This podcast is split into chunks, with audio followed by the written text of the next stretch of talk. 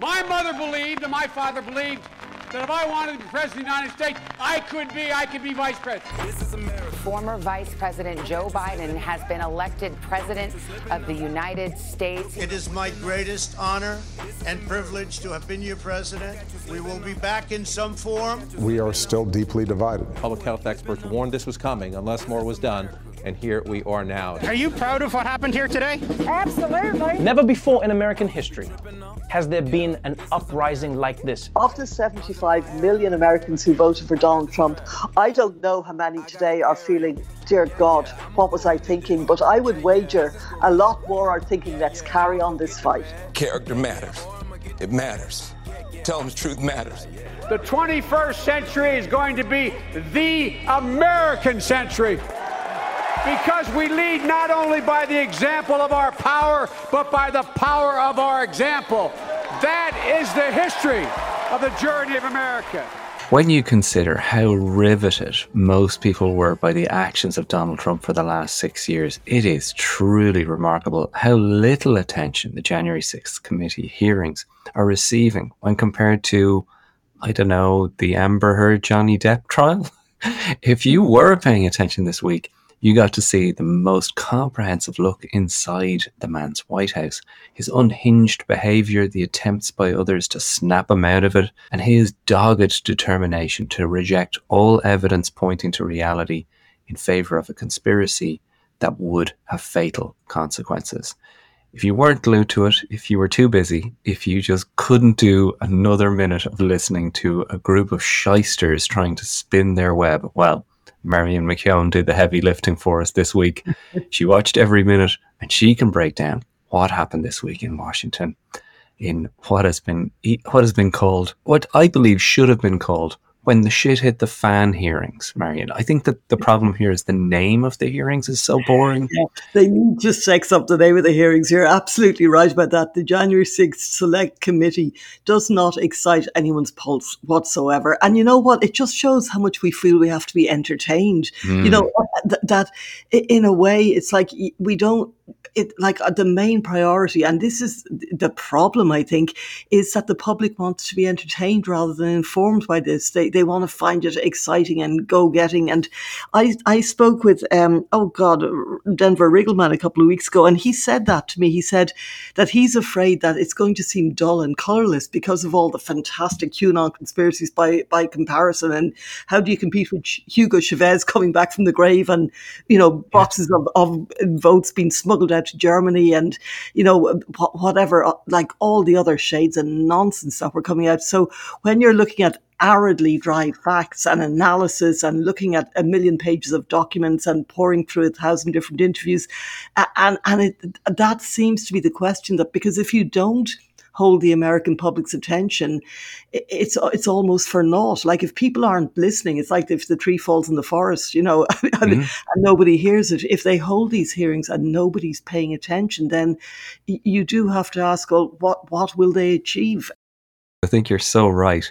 It is like this uh, QAnon stuff is like Netflix and this hearing is more like the Open University on BBC Two late at night. You're like, there's actually a university happening here. Later in the show, we will look at concerns over Joe Biden running in 2024.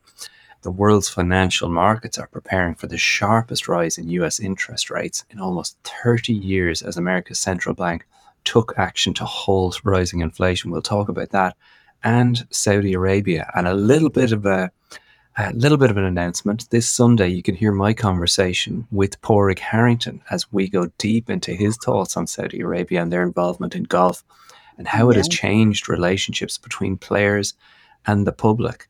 But Marion, let's let's dig into this. The uh, House Committee, House Select Committee investigating the January sixth attack on the U.S. Capitol. I mean, it it sh- it shouldn't need to be entertaining, but if you are, are there, if you're able to sit through it, some of the stuff that's here, I just think it's it's mad that I've consumed so many books, but I still struggle to to watch this, despite the fact that this is the stuff that wasn't in those books, the stuff that you wished. I wish I could pull Bill Barr aside and get his real opinion on this. we are getting to see that now, aren't we? Yeah, and you know, I have to say, okay, maybe I'm just a news wonk. I am finding it riveting. I'm finding almost the opposite that things that are being broadcast as news, I'm thinking, we knew this a year ago. In fact, you know, so many things, and, and I do remember us talking about them on the show that are being raised at the moment, specifically the whole, which we we chewed on so many times, the whole Trump grifting, the mega grift, the two hundred and fifty mm. million dollars that he raised entirely on false pretext, and then who nobody knows where it's gone. It's allegedly somewhere in Trump's Save America PAC. He can spend it on anything he wants, and this has been treated as though this were something that people just woke up and realized, you know, when uh, when the committee raised the, the, the fundraising, the bad faith fundraising that, you know, uh, was coming out of that. But I, th- there are so many things that I found riveting about this. First of all, I think my main takeaways were are that that I think this committee has done a bloody good job and has shown incredible mastery of the facts, but also a crispness in their presentations because distilling, as I said, over a million pages of documents, over a thousand interviews, God knows what else, text, everything, into you know a couple of hours basically of of hearings that where the third one is is um, t- on Thursday it, it, today in fact mm. and uh, and then you know one the, the Wednesday's one was cancelled because I um, still haven't got a really clear answer on that. Um, from the committee press people at all. Uh, Jeff Clark, it was supposed to be all about Jeff Clark. Now, just for the listeners, Jeff Clark was the Department of Justice, um, very sort of minor player. He was an environmental lawyer, ironically, originally in the Department of Justice, and he was the guy who Trump was going to appoint as the Attorney General after Bill Barr quit, and uh, on on the basis that this was the guy who was going to write to the the um, various uh, attorney generals of all the states and say, "Oh, we've uncovered evidence of some kind of fraud. Hold your fire there. Keep your powder dry. You know, don't worry about your sending back your electors, etc." So so, and, and he was the guy that the other uh, Justice departments, like basically the whole A team, the, the top layer all said, we'll quit. We'll quit. This Jeff Clark will not become the Attorney General acting or otherwise. And if he does, we're all quitting en masse.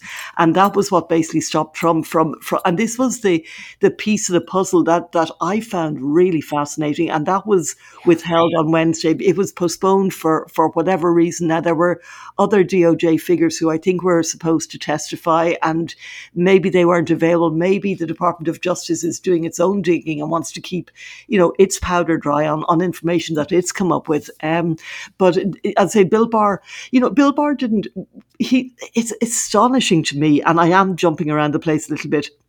But okay. the narrative that's coming out of these hearings, in some respects, you know, Mike Pence is this courageous man who was so oppressed and he did the right thing and he nearly paid for it with his life. And Bill Barr was a hero who resigned, you know, rather than endorse Trump's claims of fraud. And it's all nonsense. Uh, in the, what way? Everything is relative, I guess. So in you know, in the land of the blind, the, the, the one-eyed man is king. In the land of the absolutely corrupt and craven, the person who gets a last gasp of integrity, you know, who does the bare minimum, is suddenly this hero. Mm. You know, Mike Pence. Like, let's forget that for four years, Mike Pence trailed after Trump like a lovesick puppy, you know, like making his big puppy eyes at him and looking as though every word that came out of his mouth were straight from the gospel. Never mind all the, you know, the, the slavish, embarrassing praise that he slithered all over him uh, and, and never stood up for against anything that Trump said or did, no matter how appalling it was. And no matter how much it ran counter to Michael Pence's very, you know, stringent moral code. So let's leave all that aside. Mike Pence, in my view, he did the minimum. He did the minimum possible. He was told by the most conservative right wing lawyer, Michael Luttig, that you can't do this. He, he, was looking for ways to do what Trump wanted. He was trying to see if he could go around the houses, if he could thread the needle. And it was only when he was told by Dan Quayle, nobody's idea of a constitutional lawyer, and this guy, Mike Luttig, you can't do this. Your role is purely ceremonial. You just can't do this. You know, and and um, that that he actually said, "Oh, okay, then maybe I won't." But up until that point, he was looking for a way to accommodate Trump. Uh, and so the, the fact that, as I say, the last minute, he he's he didn't do something that would have been insane for him to have done, like ab- unthinkable. The fact that he didn't do that, it, it's like, do you get praise if you don't chop off your child's head. You know, I mean, for him to have have subverted the constitution in the way that Donald Trump wanted him to, and to have behaved in such bad faith, and to have done something he had absolutely no entitlement or business doing, and the fact that he stepped back from the brink at the last minute. Should that make him a hero? I don't know. Likewise with Bill Barr. Uh, Bill Barr didn't resign until the 19th of December. At which point Trump just couldn't stand him anyway. He didn't resign immediately afterwards. He didn't resign when he found out that there was a massive, which everybody knew at that stage, that there, for weeks there was a massive coordinated attempt to find a way to overturn the election results. And when he resigned, I remember reading the resignation letter he wrote to Donald Trump, and it gushed all over him and said that he hoped to be voting for him again in 2024. You know, there there was no, and basically Bill, I suppose Bill Barr was keeping all of his stuff dried, you know, so he could sell the book. So he'd be able to write the big book and have the bestseller and, you know, launder his reputation in the meantime. So really the fact that Bill Barr is sitting around there going, oh, it's bullshit and, you know, Looney Tunes. And he also, whether deliberately or not, and I suspect it was deliberate, he gave Trump, I think, a get out of jail pass um, in the testimony that was played, where he said that Trump appeared to be, he must have been detached from reality. That, you know, basically he, he could only conclude that, that if he wasn't listening to all the people who were saying, you lost and you can't do this and you can't overturn the election, uh, and, and that if he was choosing to believe crazy, drunken Rudy uh, instead of all of the very sober and, you know, analytical campaign experts, the managers, the data crunchers, and, and as I said, he used the expression detached from reality a couple of times. Now, the whole point, if Donald Trump was going to be criminally prosecuted by the DOJ or whoever for, for any part of this, they would have to establish mens rea. And Donald Trump's defense has always been all along, but I believed that the election was stolen from me. I believed it. And almost Barr is kind of letting him say that, well, maybe he did believe it, whereas all of the evidence, and to me, this is the most important thing. I know we spoke about this, Gerald, and, and, we both said we did not, nobody for a second believed that Trump genuinely thought he won. He wanted to do two things when he discovered he had lost. He wanted to burn down the White House on the way out the door, um, and he wanted to make as much money for himself as quickly as possible and line his pockets as well before, you know, while he still had the opportunity, while, while there was still a bit of gas in the tank to do so.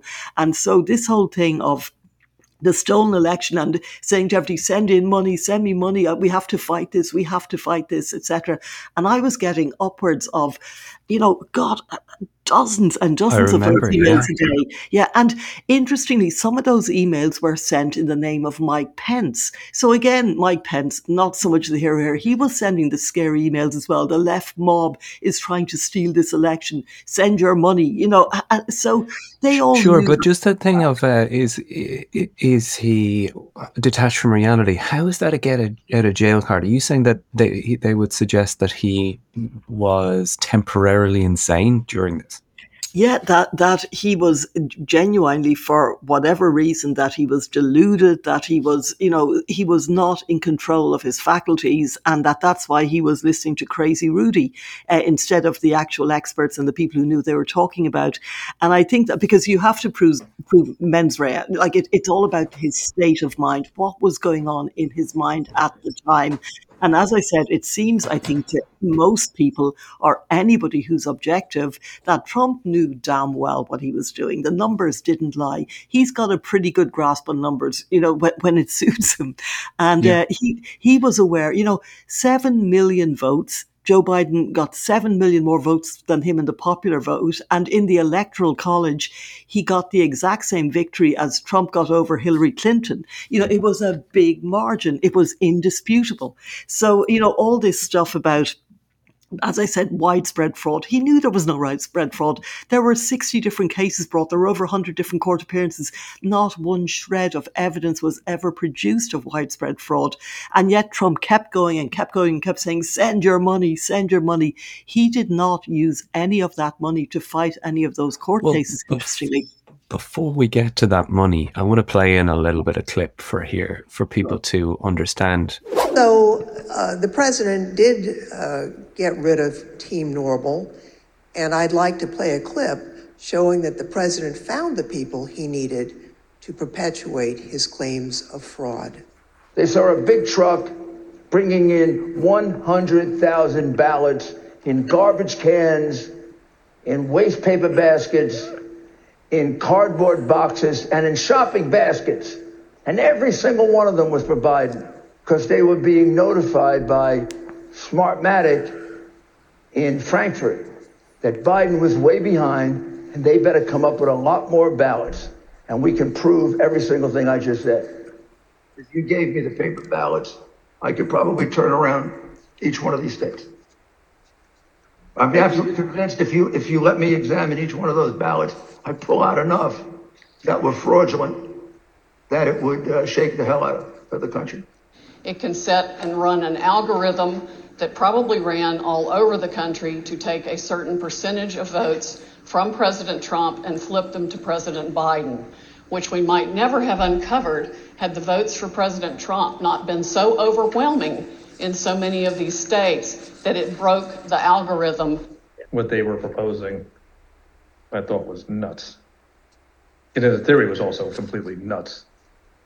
Right? I mean, it was a combination of Italians, and Germans. I mean, different things have been floating around as to who was involved. I remember Hugo Chavez and the Venezuelan. She has an affidavit from somebody who says they wrote a software in, it's something with the Philippines and that. Just all over the radar. Did you ever share, Mr. Kushner, your view of Mr. Giuliani? Did you ever share your perspective about him with the president? Um, I, I guess. Uh, yes. Tell me what you said. Basically, not the approach I would take if I was you. Okay. And, and how did he react? How did President Trump react when you shared that view with him? Uh, we said, you know, I, I, I, I have confidence in Rudy. I think I had conversations with probably all of our counsel who are signed up to assist on election day as they um, disengaged with the campaign. The general consensus was that um, the law firms were not comfortable making um, the arguments that Rudy Giuliani was making publicly. I made it clear I did not agree with the idea of saying the election was stolen and putting out this stuff, which I told the president was bullshit. And, uh, you know, I didn't want to be a part of it. And that's one of the reasons that went into me deciding to leave when I did. Okay, so that I think is just a very powerful piece of clip that they played this week. Like they put, to, I didn't put together that montage. The committee did, mm-hmm. and you know, Marion, there was a tiny bit of me that thought the irony of them suggesting that like he's like a man in a casino, that they just needed to get him into the fresh air for him to uh, see the light, when it was quite obvious, as you said, that there was no light here. It was just stalling tactics and uh, attempts to stay in as long as possible and fleece people, fleece this MAGA following. Like fleecing is a word that's come up a lot this week. And as you said, the suggestion, the suggestion that this is news, I, I wanted to put to you that you've said many, many times that the only thing that people truly get is their pocket and their understanding of how uh, this is affecting me, uh, putting gas in my car, my ability to go out on a Friday night. Was there part of the reason why the stressing of uh, $250 million raised uh, for this fight the lie stuff to trying to kind of explain to the general public the, the, real day to day reality of money was also taken from people's wallets in the name of this conspiracy? Yeah, and you know, I think that they, and I hope they do get that across fe- effectively. I think they did, a, they made a good start on that because the points were that overwhelmingly, I mean, you had a couple of the crazy billionaire donors throwing in money as well, um, like the heiress of Publix who paid, you know, who stumped up for Kimberly Guilfoyle to speak for two and a half minutes. She paid her like sixty thousand dollars. That was one of the things that came out that the rally on the ellipse and uh, at the on January sixth, the, the, Trump rally that preceded the the riot. Uh, Kimberly Guilfoyle introduced uh, Donald Trump Jr. I think she she spoke rather she shrieked she's got she one, has a tone she's got one decibel and it's very high um, for, for two and a half minutes. She picked up a check for $60000 thank you very much. Um, Wow. and which was part of this huge donald trump raised $100 million immediately after the election by telling everybody the election was stolen. It was the biggest con on america etc etc and, and but most of that money did come from small donors and it kept coming in because he kept saying we're fighting this you know we're doing we're, we're, paying for recounts here we're paying for court cases there they paid for none of it they paid for none of it. He stiffed Rudy Giuliani. Mind you, I don't blame him. Having witnessed Giuliani's performances up close, I wouldn't have paid him if you were my lawyer either. But, you know, he stiffed Giuliani. Um, and he didn't pay for any of the recounts. They were paid for by the secretaries of state, and and you know in the states themselves, they they had to come up with the funding for those. Uh, he didn't even, and this is one of the things where he's been calling the January sixth, the the eight hundred people who were arrested and held in prison, and you know many of whom have been sentenced deservedly. He didn't hand a cent for any of their legal fees. He didn't help any of them out. Now that was something I remember talking to people. Um, God, it was in North Carolina not that long ago, and they were they were Trump guys, and they weren't happy about that. They weren't happy that that basically their buddies were in jail in, in Washington and that Trump hadn't lifted a finger to try and help them with bail or to try and do anything, you know, to support them or their families. So, but Mm. meanwhile, as I say, there was this figure, this 250 million, and it, as far as we know, we know some of it went to the Trump hotels for some kind of merchandising. We know 5 million went to the event planners for the, the January 6th rally. And we know that the rest of it is sitting, just resting in his account, uh, which is uh, the Save America PAC, which is all Trump's. It's a Trump creation, and there's no supervision how any how over how any of that money is being spent. Now, one of the things that could happen is you could ask because I remember in the very small print when they were. And- again, I think we spoke about this. He was banging on about we need money, we need money to stop the steal, to fight these cases. And then in the very, very small print, and you know, if you're if you were just reading your texts or your emails, you wouldn't see it because it was so far down the end. It said this money may also be spent on other, you know, matters. You know, basically, we like reserving a discretionary right to not just spend the money on fighting the steal or stopping the steal. Um, so that I assume he thought that would give him some legal cover, but the fact is that this could be construed as mail fraud and wire fraud, and you know, as a kind of a consumer fraud because people were sending in money in the belief that that Mm. money going to be spent on fighting, you know, on stopping the steal, which was what he was telling them on on fighting this massive fraud. Um, in fact, none of the money was spent on that. Now, I suspect most of the Trump supporters don't give a damn if it was spent on that or if he's put it into his, you know, or if he, he bought himself a new gold plated toilet with it. I think they just wanted to give Trump their money. Uh, Really? and- yeah, do, I, I really think they would they wouldn't care? I mean, I think that they think that once he spends it on getting Biden out, once he spends it on keeping this war going, you see, my, my thing with Trump has always been that, you know, not that he knew he lost, but I think that. As I say, he wanted to burn the house down. Uh, you know, uh, when he had to leave it, he was going to burn the house down. And what I meant by that was he wanted to cast so much doubt on Joe Biden's victory. He wanted to just trample and basically crap all over that victory and make it, you know, one that would he would just sow as much doubt as possible in everyone's minds that Joe Biden's presidency would not be seen as a legitimate presidency. There would always be the question mark around it. He basically just wanted to screw things up for Biden as much Yeah. as he could while Well, lining his pockets. Sure, and just in as in the same way as Hillary pointed out, when he didn't win a Golden Globe, he just took a crap on the Golden Globe so that anybody who won a Golden Globe, their achievement was diminished. Exactly. It is a pattern for behavior, and I wondered though, Marion, whether they should have just left the money thing to one side because to me that's such a serious allegation and it's such a huge component to this. Does it distract from what appears to be their game plan, which is to prove he had the motive, he had the capacity to incite violence? There's loads of examples of him doing it, and people acted on what he said. The money thing is so big and such a huge other thing. Is there a part of you that thinks, just don't distract from what the, the thing is here? That we're talking about January 6th. We'll leave money for another day.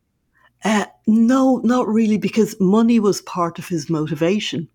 He, like I, as I said, the only way he could make a huge amount of money in a very short space of time was to, as I said, to gin up everybody and get them all stoked up and, and, and get them sending in money Right. because he knew he was on the way out the door. So I think the money goes to his motivation in, in like, it wasn't just a big lie. It was a deliberate lie. And, that, you know, and it was a deliberate grift. He was hmm. fleecing people while he still had, you know, the, the ability to do so. It was his last bite at the cherry, basically. Sure, and them sending money was further proof of what they were willing to do. Exactly, because once he was out the door and once it had, had been established conclusively that not only did he lose the White House, but he also lost Republicans, the House of Congress and the Senate. Like he lost, he, he, he was a total busted flush. I, I suspect he thought, geez, I'll never be able to raise another penny now. You know, so I may, I may as well like make hay while the sun is shining. So I think the money is a very important part of the whole thing. I really do. Um, but I think that, uh, you know, it's, it's, um, you, you do need to see that bigger picture. And I think to make Americans, and of course, th- there's a deliberate strategy here as well, I would suggest, in saying to Americans, look, this guy is a crook on every level. It's not that they mm-hmm. don't know it, but this guy is a crook on every level. He knew he lost. He knew this was all a scam, and he committed this this financial fraud as well as a fraud on democracy, as well as, as I said, being quite happy to absolutely, you know, upend and destroy American democracy once it suited his own ends. And that this is not a patriot. This is not a guy who should ever have been president. I think that the, what this committee wants to do, and I think it is political to a degree, more possibly than it should be, but I understand it, is they want to try and make sure that Trump doesn't run in 24 or that if he does, there's, you know, there's going to be that people are kind of going to go, oh, Jesus, uh, yeah, maybe, you know, and, and I think that that is part of the motivation to set the whole thing out and, and to say, look, this is the picture. It wasn't just this, it was this as well, and this hand washed the other. So I, I do think that was a part of it. Well, 20 million people watched last Thursday night. The question NPR put out was how many people will be following and taking in the material themselves rather than through their preferred ideological source of information. There's five more hearings to come, including, as you said, today. Uh, I just don't know. Will it be like that Netflix series that you start but don't finish? Uh, it's certainly the the analogy still stands, Marion. It's if you were like you, a complete news nut, you're all over this. But it, it, I just wonder if it's just if it will sustain the interest for the duration of the time. You know, it's hard to tell because, and, and the point about the news is that basically Fox News is pretending it didn't happen. They're showing it on Fox Business or something where they've got about three viewers. So, so, th- th- so any any of the Trump supporters who'd be watching Fox or Newsmax, they're not seeing it at all. So it is the MSNBC, the NBC, the, you know, the, the the what Trump would call the lamestream media and PBS who are showing this. You know, so in a way, it, it, the committee may be preaching to the choir, but it may also be preaching to, um, our, our you know, people who who were not anti-Trump necessarily, but, but who were concerned and disturbed by what happened on January 6th, who were concerned and disturbed about the lies and the, the violence and the, the depths to which he would stoop just to stay in power, like the, the, his willingness to just behave like a despot, to behave like a Duterte or a Putin, you know, or, or an Orban. Uh, and I, I think that the, you know, there were people who were disturbed by how close American democracy came to basically imploding. Mhm. And, and and so I think those people may be may be listening in, but also, in a way, it is like a whodunit because even the stuff that keeps coming out, like you couldn't make this up. One of the things that I'm finding fascinating, well, there are two other things. Um, we've spoken about Ginni Ginni Thomas before. She's Clarence Thomas's wife. Yeah. Um, by all accounts, mad as a box of frogs, but an absolutely like very extreme right wing woman. And she and Clarence Thomas, and they call each other their best friends, and blah blah blah, etc. etc. He is a Supreme Court justice. She was sending texts. It turned out not just to Mark Meadows to try and figure out a way to overturn the election results. They were her words. She knew that Biden had won, but she wanted to figure out a way. This is a Supreme Court. Ah, there. That's the end of our episode on the free platforms. If you'd like to come over and hear the rest of this discussion with the brilliant Marion McKeone, come on over to patreon.com forward slash Irishman Abroad. There's a further 30 minutes in this conversation. She's got so much more to say about the committee and also about Biden running for office, the chance that he won't run again in 2024 and lots, lots more, including her recommendations for what you should be watching this weekend. As I said, Padraig Harrington is on the show this Sunday. Uh, you don't want to miss this episode, and the only way to hear the full thing, the full extended cut, I mean, we did two hours discussion with him. The full thing will be up on patreon.com forward slash Irishman Abroad. So consider coming over there and supporting our show today. Ready? You have the cameras rolling? This is America. A lot of people who would probably consider themselves liberal have done very well financially under the Donald Trump four years. You encouraged espionage against our people. You condemn any interference by Russia in the American election. By Russia or anybody else. Russia, please, if you can, get us Hillary Clinton's emails. Please, Russia, please. To renew America, we must revitalize our democracy.